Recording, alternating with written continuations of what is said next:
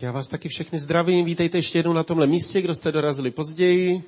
Vítáme i hosty, kteří jsou mezi námi, kdo tady třeba nebýváte pravidelně nebo pokaždé, tak eh, jsme rádi, že jste tady s námi.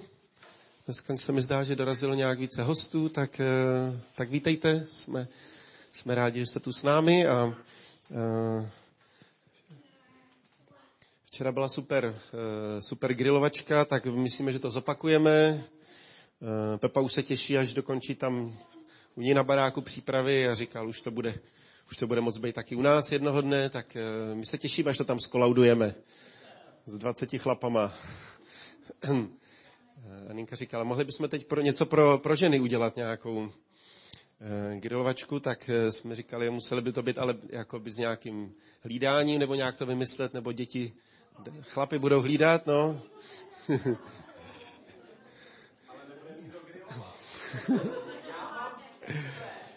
oni, to, oni to zvládnou.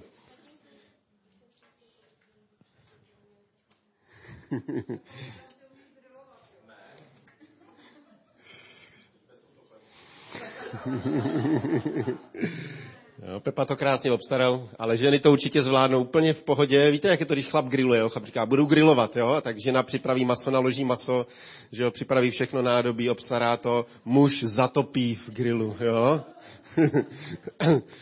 Potom to tam připravuje, jako jo, přemýšlí nad tím, že jo, teda já aspoň, jo. Pak to tam dá a říká, prosím tě, skoč mi pro pivo, prosím tě ještě vidličku, prosím tě ještě obracečku na to, prosím tě.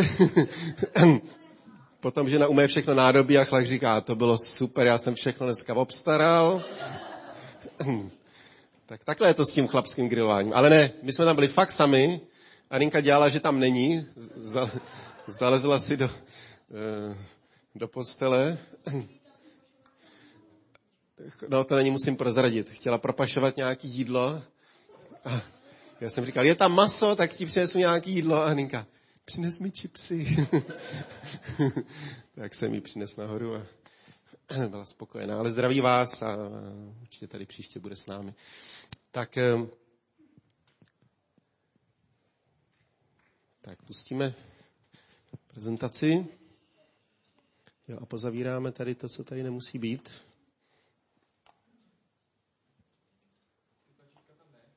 Ještě jo.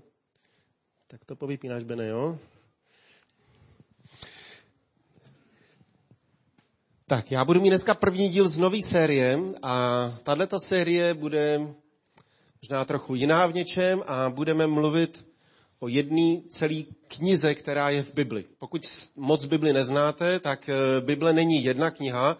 Bible je v podstatě celá knihovna v jedných, v jedných deskách a těch knih je tam celá řada, některý jsou starší, některý jsou mladší.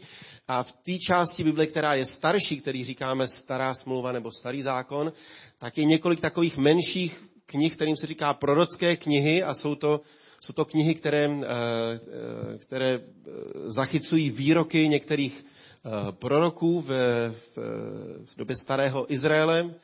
A jednou z těch knih je kniha, která se jmenuje Ageus. Ageus. A e,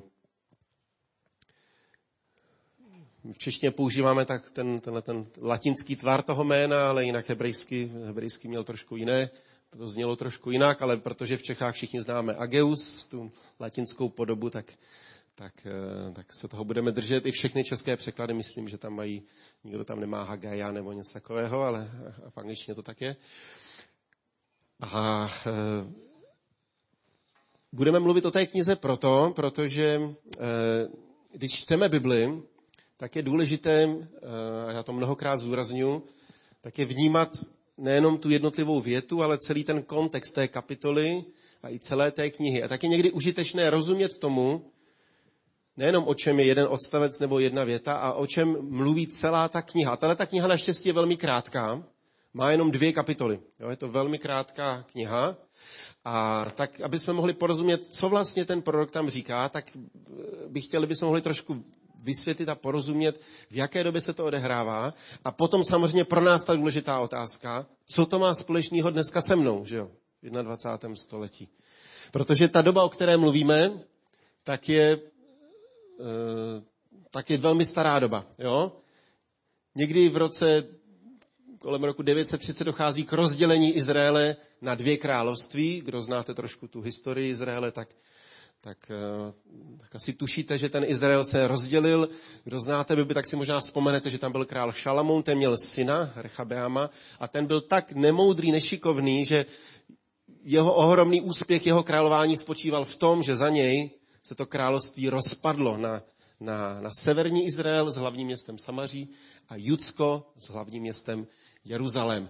A ten severní Izrael, ten je, ten je dobyt a Samaří je, je zničeno uh, kolem roku 722.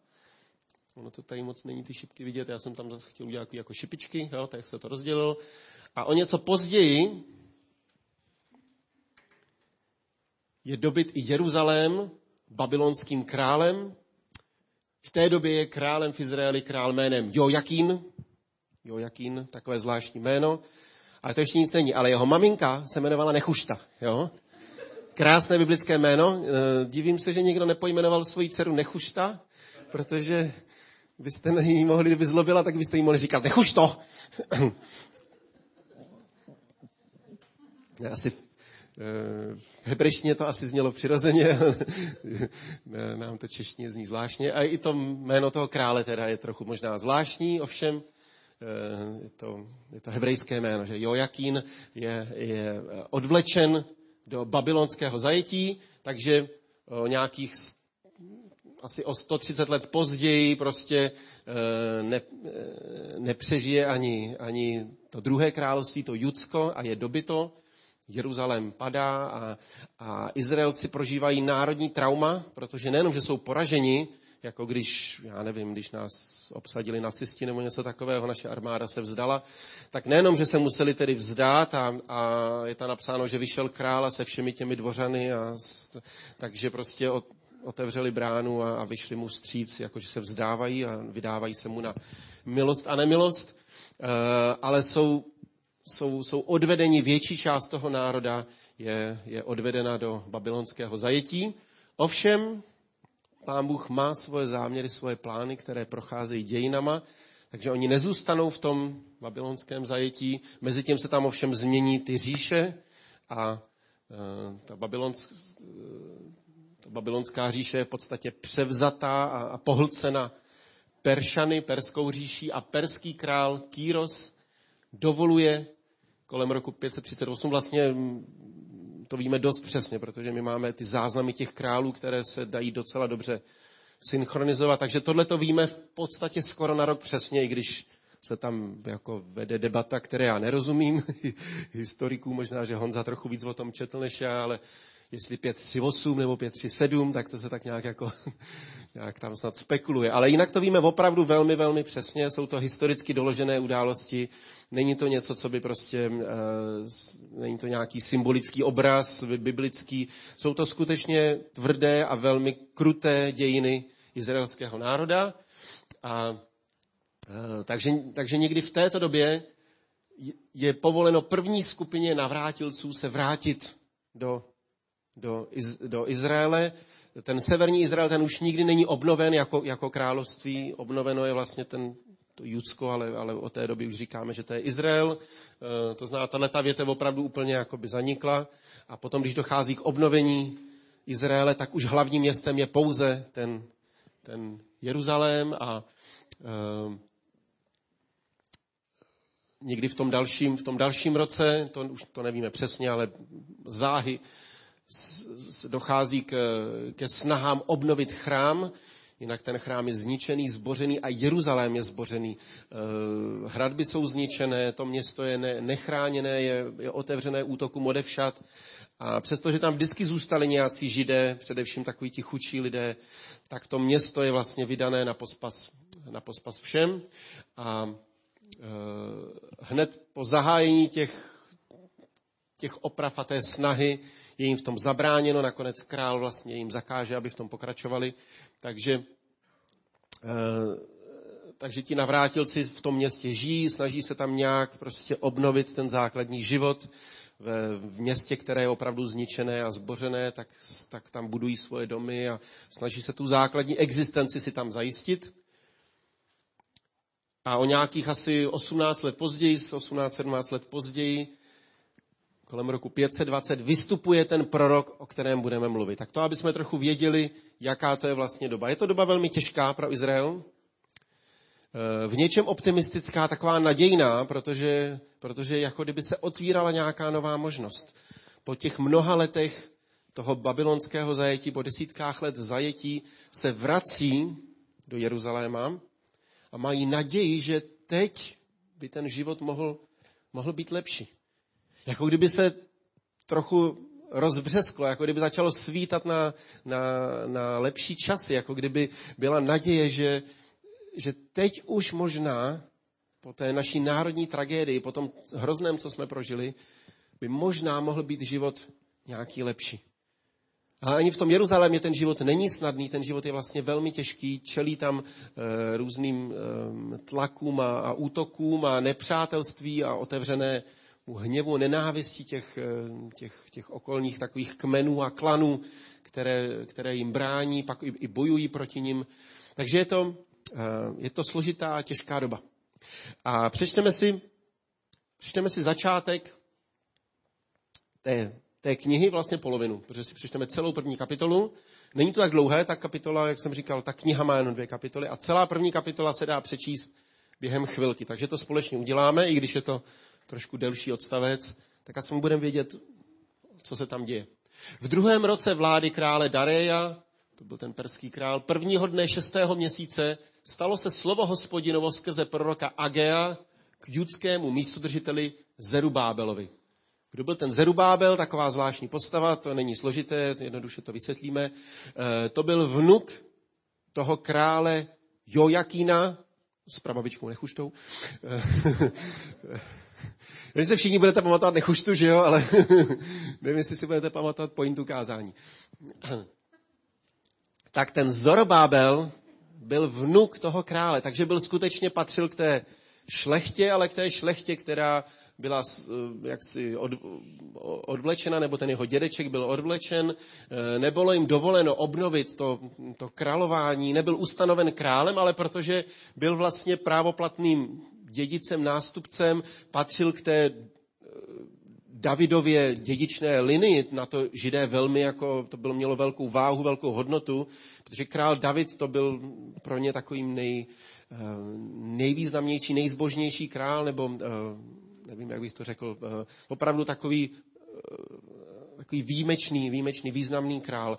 A, a Zorbábel je poslední vlastně v té, v té linii toho, toho nástupnictví, toho dědictví, takže má jistě velkou vážnost a úctu v, v Izraeli a pravděpodobně z nějakého důvodu i důvěru těch, těch perských vladařů, takže je ustanoven ne teda králem, protože to království není obnoveno, ale je ustanoven tam takovým správcem, vedoucím velitelem, místodržitelem.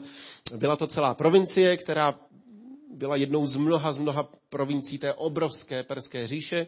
Všude museli být nějací dosazení vládcové, úředníci, eh, místodržitelé. Tak právě v téhle provincii eh, toho Judska nebo toho Izraele je ustanoven ten místodržitel Zerubábel. Ale je to teda potomek toho, toho královského rodu.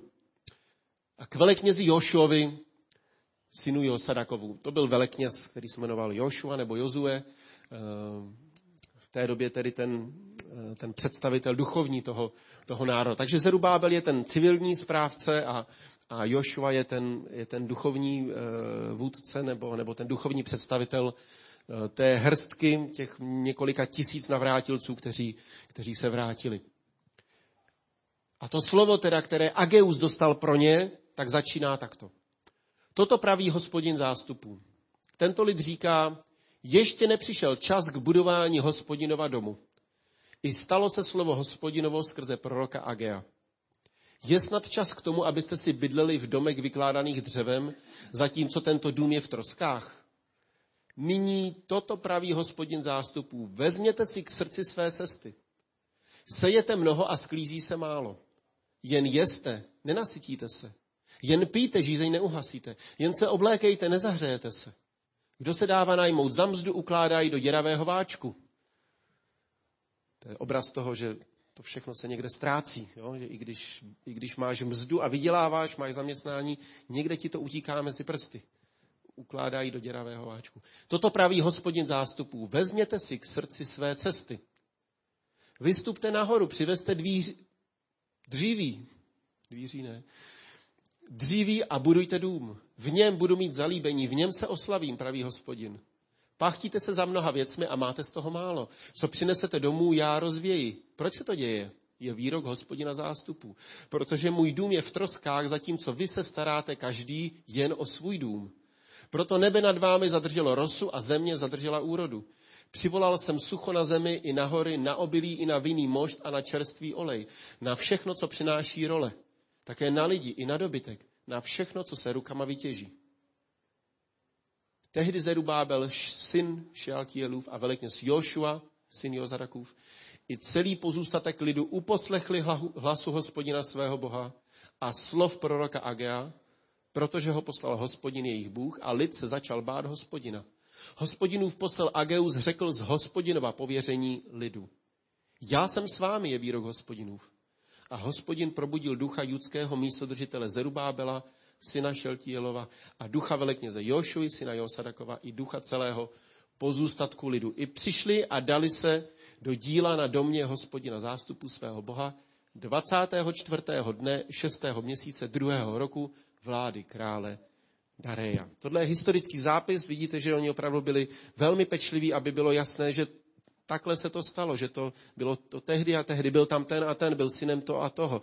Je to, je to věrohodný historický zápis, eh, včetně letopočtu, včetně jmén a včetně prostě linií, kam kdo patří.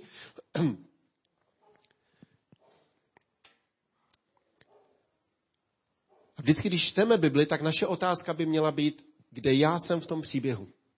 Jaké je moje místo v tom příběhu. Protože ty příběhy v Bibli jsou proto, aby my jsme z nich brali užitek. Ten příběh není v Bibli proto, aby si byl vzdělán více v historii. Že jsem tady udělal graf a šipky a řekl by si, jo, jo, zajímavý, no, já mám historii rád, jako jo, přemyslovci a to já moc ne. Eh, Honza to taky nerad učí, ale musí. Ne, tí, ten účel není, aby si lépe rozuměl historii, i když je dobře rozumět historii, já mám něco z historie rád. Ten účel je uvidět, kde ty jsi v tom příběhu a co pán Bůh mě a tobě říká skrze ten příběh, skrze celou tu knihu, skrze celé ty dvě kapitoly, skrze ty okolnosti. A ty okolnosti jsou takové, že ti lidé se podívají na tu realitu a řeknou, je to těžký, prostě máme, máme problémy, zakázali nám stavět, Ehm, jsou proti nám, máme tady prostě útoky, nemáme postavený hradby, nemám v pořádku ještě ani svůj dům dodělaný, ehm, prostě život není snadný a teď není čas myslet na boží dům, na boží věci, na boží království. Teď je čas se tady nějak trochu usadit a aspoň nějak si srovnat svůj život. A je to situace nás, kdy říkáme, jednou se k tomu vrátím. jednou přijde čas. Někdy, když mluvím s někým o Bohu, tak lidé mi, lidé mi říkají, no, jednou možná bych se o to mohl zajímat.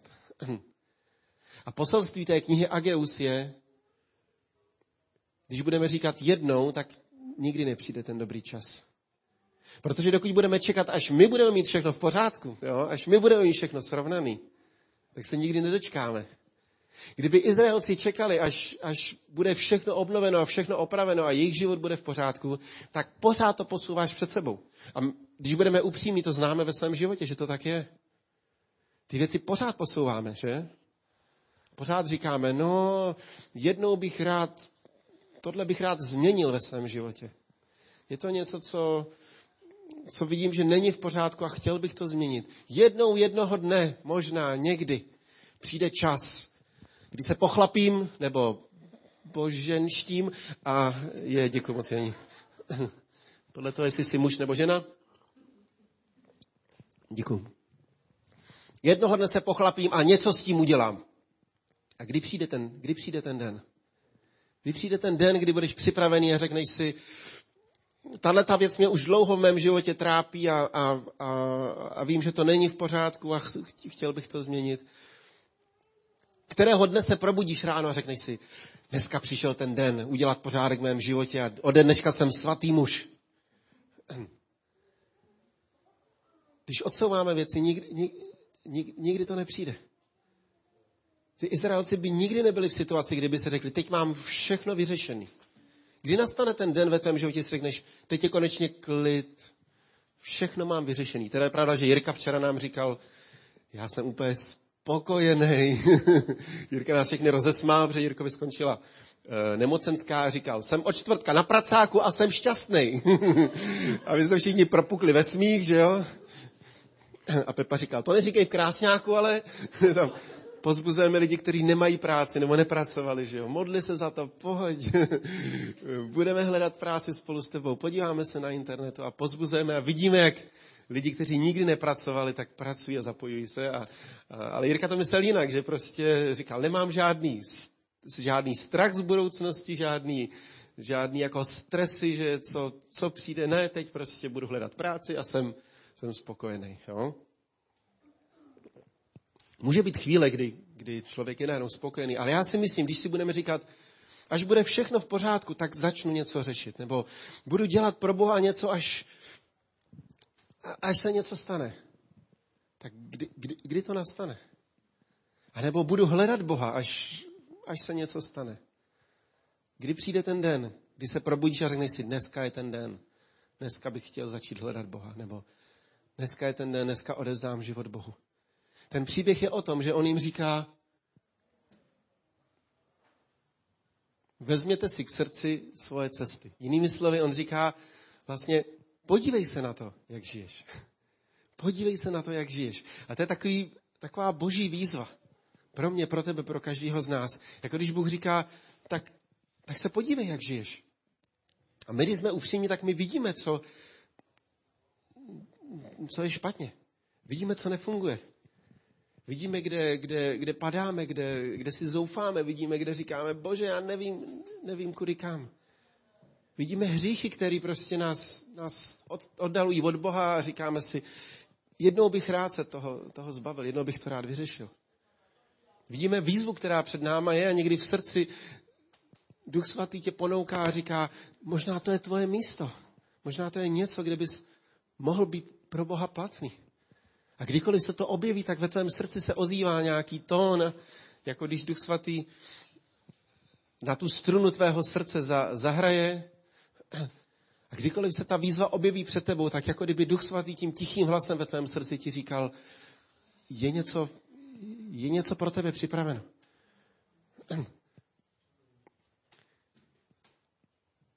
A ta kniha Ageus je o tom, že ten čas je teďkon. Že teď je ten dobrý, že dneska je ten, ten, ten dobrý čas. Je to jako v Bibli čteme, že uh, říká, uh, říká, teď je, ten, teď, je, teď je ten čas v Novém zákoně, to čteme. Že teď, teď je ten příhodný čas. Protože když, když člověk ve svém srdci uvěří, že, že Pán Bůh ho, ho volá, pojď za mnou, že Ježíš říká, pojď za mnou, tak nemusíš na nic čekat. Nemusíš na nic čekat. Je to jenom o víře, to mezi tebou a Bohem. Někdy lidi říkají, já jsem slyšel o Bohu, já přijdu k vám do církve, přemýšlím nad tím, co říkáte, je to zajímavý, líbí se mi písničky, teda když zpívá Ani tak víc, ale, ale rád si to poslechnu. Ale nevím, já musím počkat, až, až jednoho dne to na mě nějak přijde. Ale já ti chci říct, to je mezi tebou a Bohem. A ten čas může být dneska, může být teď. Víte, času nemáme tak moc, jak si myslíme. My všichni žijeme tak trochu, jako když času máme hodně, protože nad tím člověk nepřemýšlí, že? Ne, nikdo se nebudíme ráno s tím, že bychom si řekli, tak pravděpodobně se dožiju 75 let, plus minus dvou, tří, já nevím. Takže mi ještě zbývá 14 eh, 227 dní ode dneška. No tak to mám co dělat, abych to zvládnul dneska. Ne, nikdo se nebudíme s tímhle, že všichni žijeme tak trochu jako, že, že času je dost. Rozumíte, co myslím?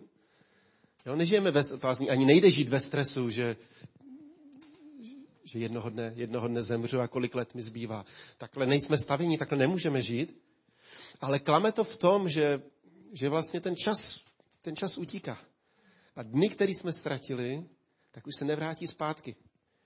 Když se podívám na své hodinky, raz, dva, tři, čtyři. to jsou vteřiny, které teď byly a jsou minulostí. Jo? A já to neříkám proto, abych vás stresoval, že budete sledovat, kolik času nám ještě zbývá. Ne, to není proto, aby jsme se stresovali, kolik nám zbývá. To je proto, aby jsme využívali čas, který máme. A to je to, co jim pán Bůh říká. On říká, vezměte si k srdci svoje cesty. Nebo jiný český překlad říká, podívejte se, jak žijete. Takový jako volnější nebo takový lidovější překlad. A jedna dvacítka říká, podívejte se, jak žijete. Vezměte k srdci svoje cesty. A já tě chci vyzvat. Podívej se na svůj život před Bohem. Podívej se na to, jak, jak, jak žiješ. A jestli vidíš, že Pán Bůh tě, tě volá k něčemu, tak se odvaž vykročit. A o tom je celá ta kniha Ageus, že, že ten Ageus přišel a řekl jim, vy můžete už teď. Vy můžete už teď. A to je jednoduchý poselství. O tom je to dnešní kázání o tom je ta kniha Ageus. A ta kniha je o tom, že když uvěříš, že Pán Bůh říká, pojď za mnou, takže, takže můžeš dnes vykročit za ním. Že člověk, který není křesťan, tak, tak může dnes udělat to rozhodnutí a říct, bože, nevím, jestli jsi, já myslím, že jo, ale, ale nejsem si úplně jistý, jak někdy znějí ty první modlitby, že takové ty, takové ty modlitby eh, jako napůl v nevíře, že bože, ty možná nejsi, ale, ale jestli jsi, chtěl bych tě poznat. Nebo Ježíši, chci tě následovat, i když úplně nerozumím všemu, co to, co to znamená a co to obnáší. A celý ten příběh knihy Ageus je o tom, že můžeš dnes, že můžeš dnes vykročit za Bohem. Víte, my máme vždycky tisíc důvodů, proč je to těžký. A jestli někdo měl opravdu těžký život, tak to byli Izraelci, kteří žili v té době. A ten příběh není o tom, že to, že to nebylo těžké.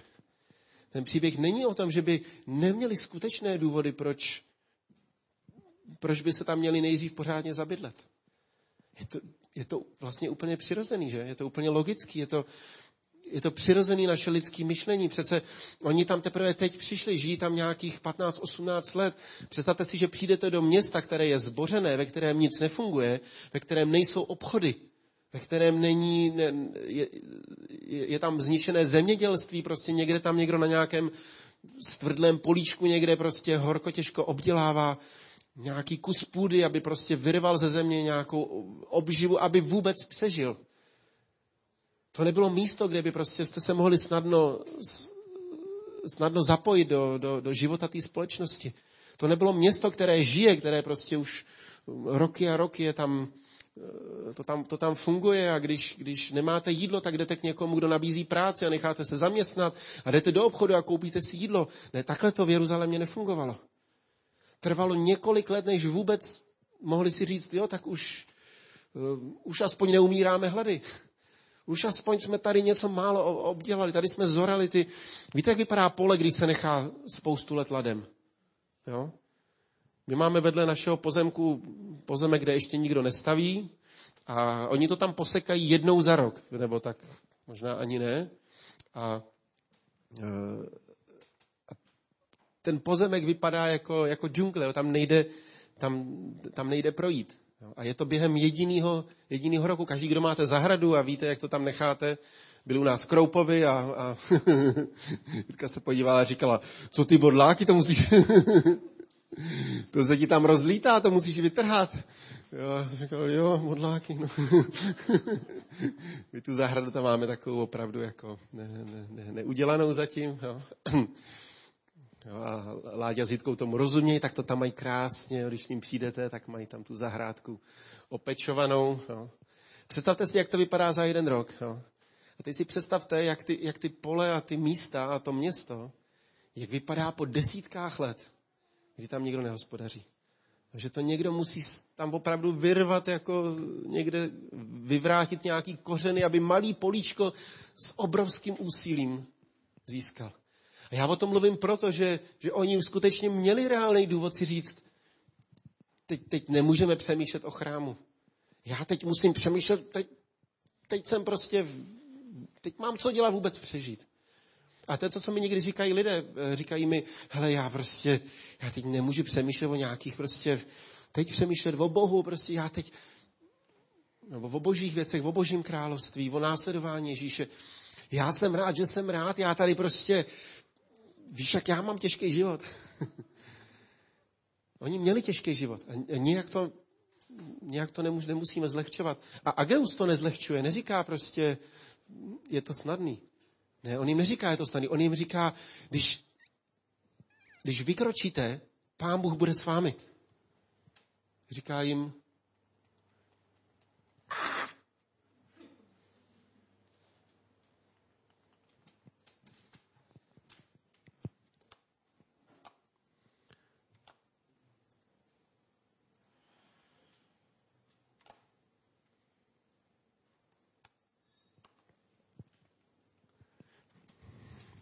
Kde to bylo?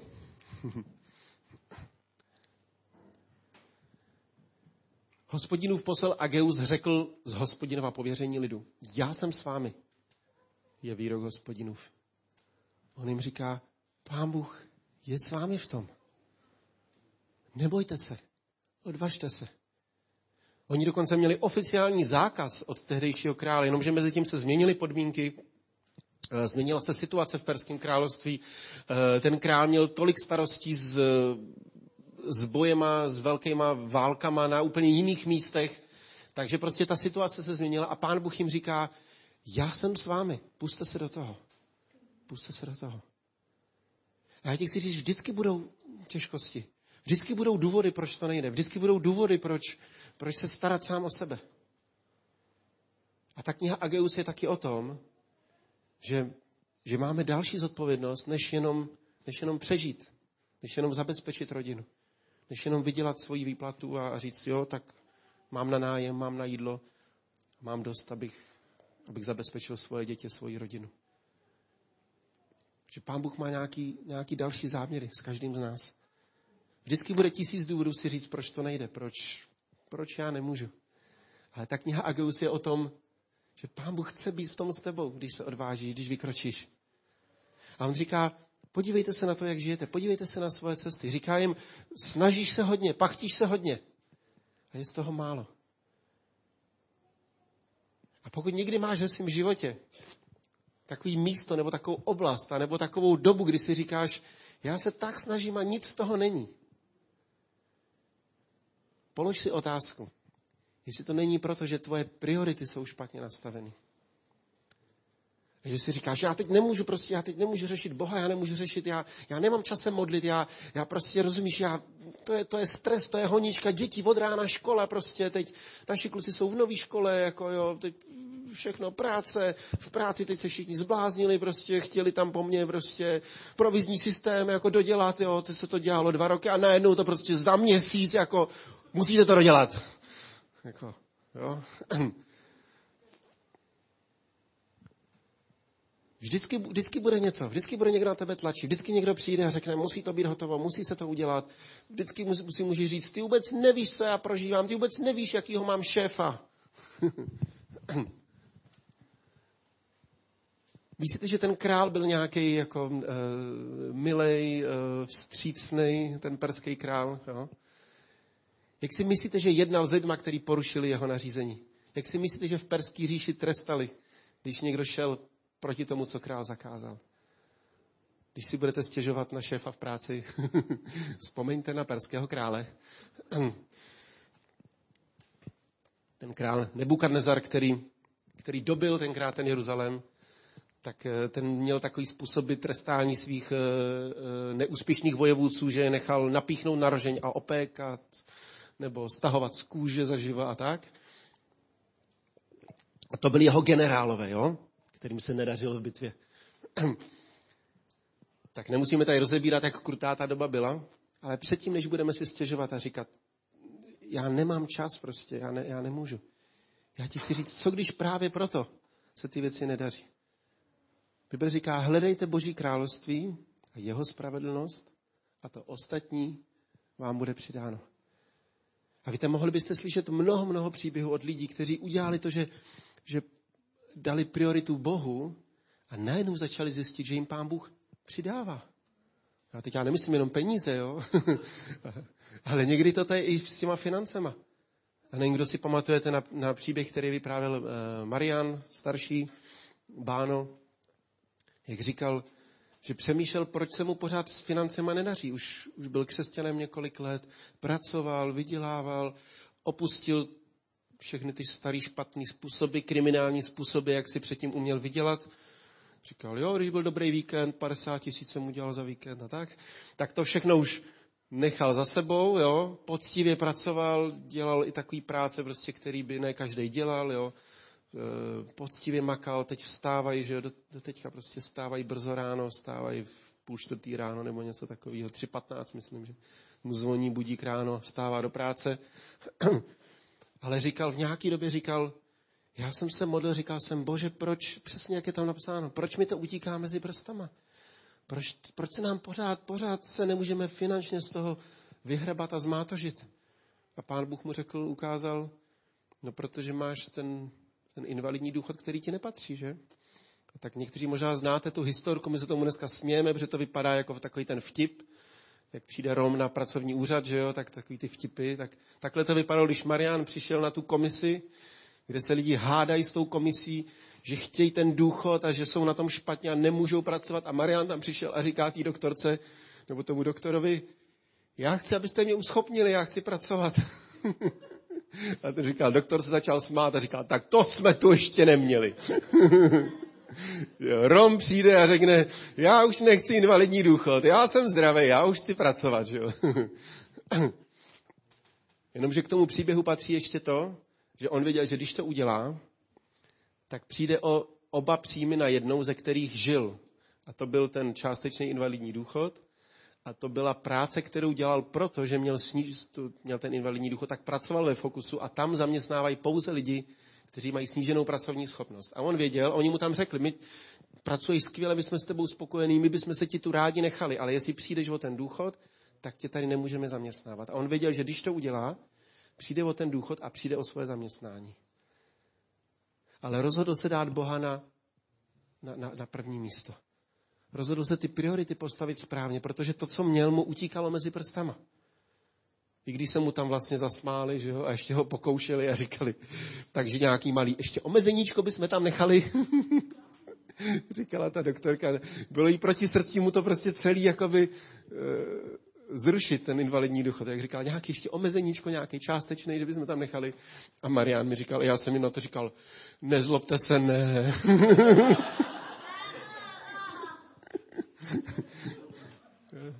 tak zní to trošku, jako když jste v nějakém živém vtipu, jo? ale svěřil se do božích rukou, v poslušnosti Bohu. Uběhlo pár týdnů, dostal nabídku pracovat do Německa. Ale to nevěděl, že tam časem bude pracovat, kolik z vaší rodiny tam pracuje lidí? Šest, sedm možná, sedm lidí z té širší rodiny. Že to je vlastně cesta, jak pán Bůh jim mimořádně požehná. Nakonec tam pracují oba i s Renatou. A nakonec mají práci, kterou tady v Ústí by asi ani za takový peníze nedostali.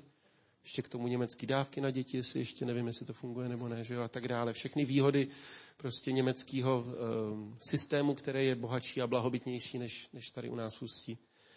A pán Bůh jim otevřel, otevřel dveře. A rozumně, ten příběh není o tom, jdi za Bohem a budeš mít hodně peněz. Jo? Já doufám, že mi rozumíte, že to je o těch prioritách, ne o tom, jak, jak jsi bohatý. A to je poselství knihy, knihy Ageus. To je poselství, že můžeš dneska, že můžeš se odvážit. Vždycky bude něco, co nevíš, vždycky bude něco, čemu nerozumíš, vždycky bude něco, proč to nejde. A vždycky bude tolik starostí v tom běžném životě, jestli řekneš, já, já nevím, jestli mám čas na Boha. Já nevím, jestli mám čas na modlitbu. Já nevím, jestli mám čas na církev. Já se na vás přijdu jednou podívat. jo, přijď, my tě rádi uvidíme, my budeme rádi, že tě vidíme a že, že, že, že jsi s námi. Ale to není o mně, to není o, o, To není o církvi, to je mezi, to je mezi tebou a Bohem. A ta výzva je, já jsem s vámi. Bůh ti říká, Ježíš ti říká, pojď za mnou, teď já jsem, já jsem s tebou.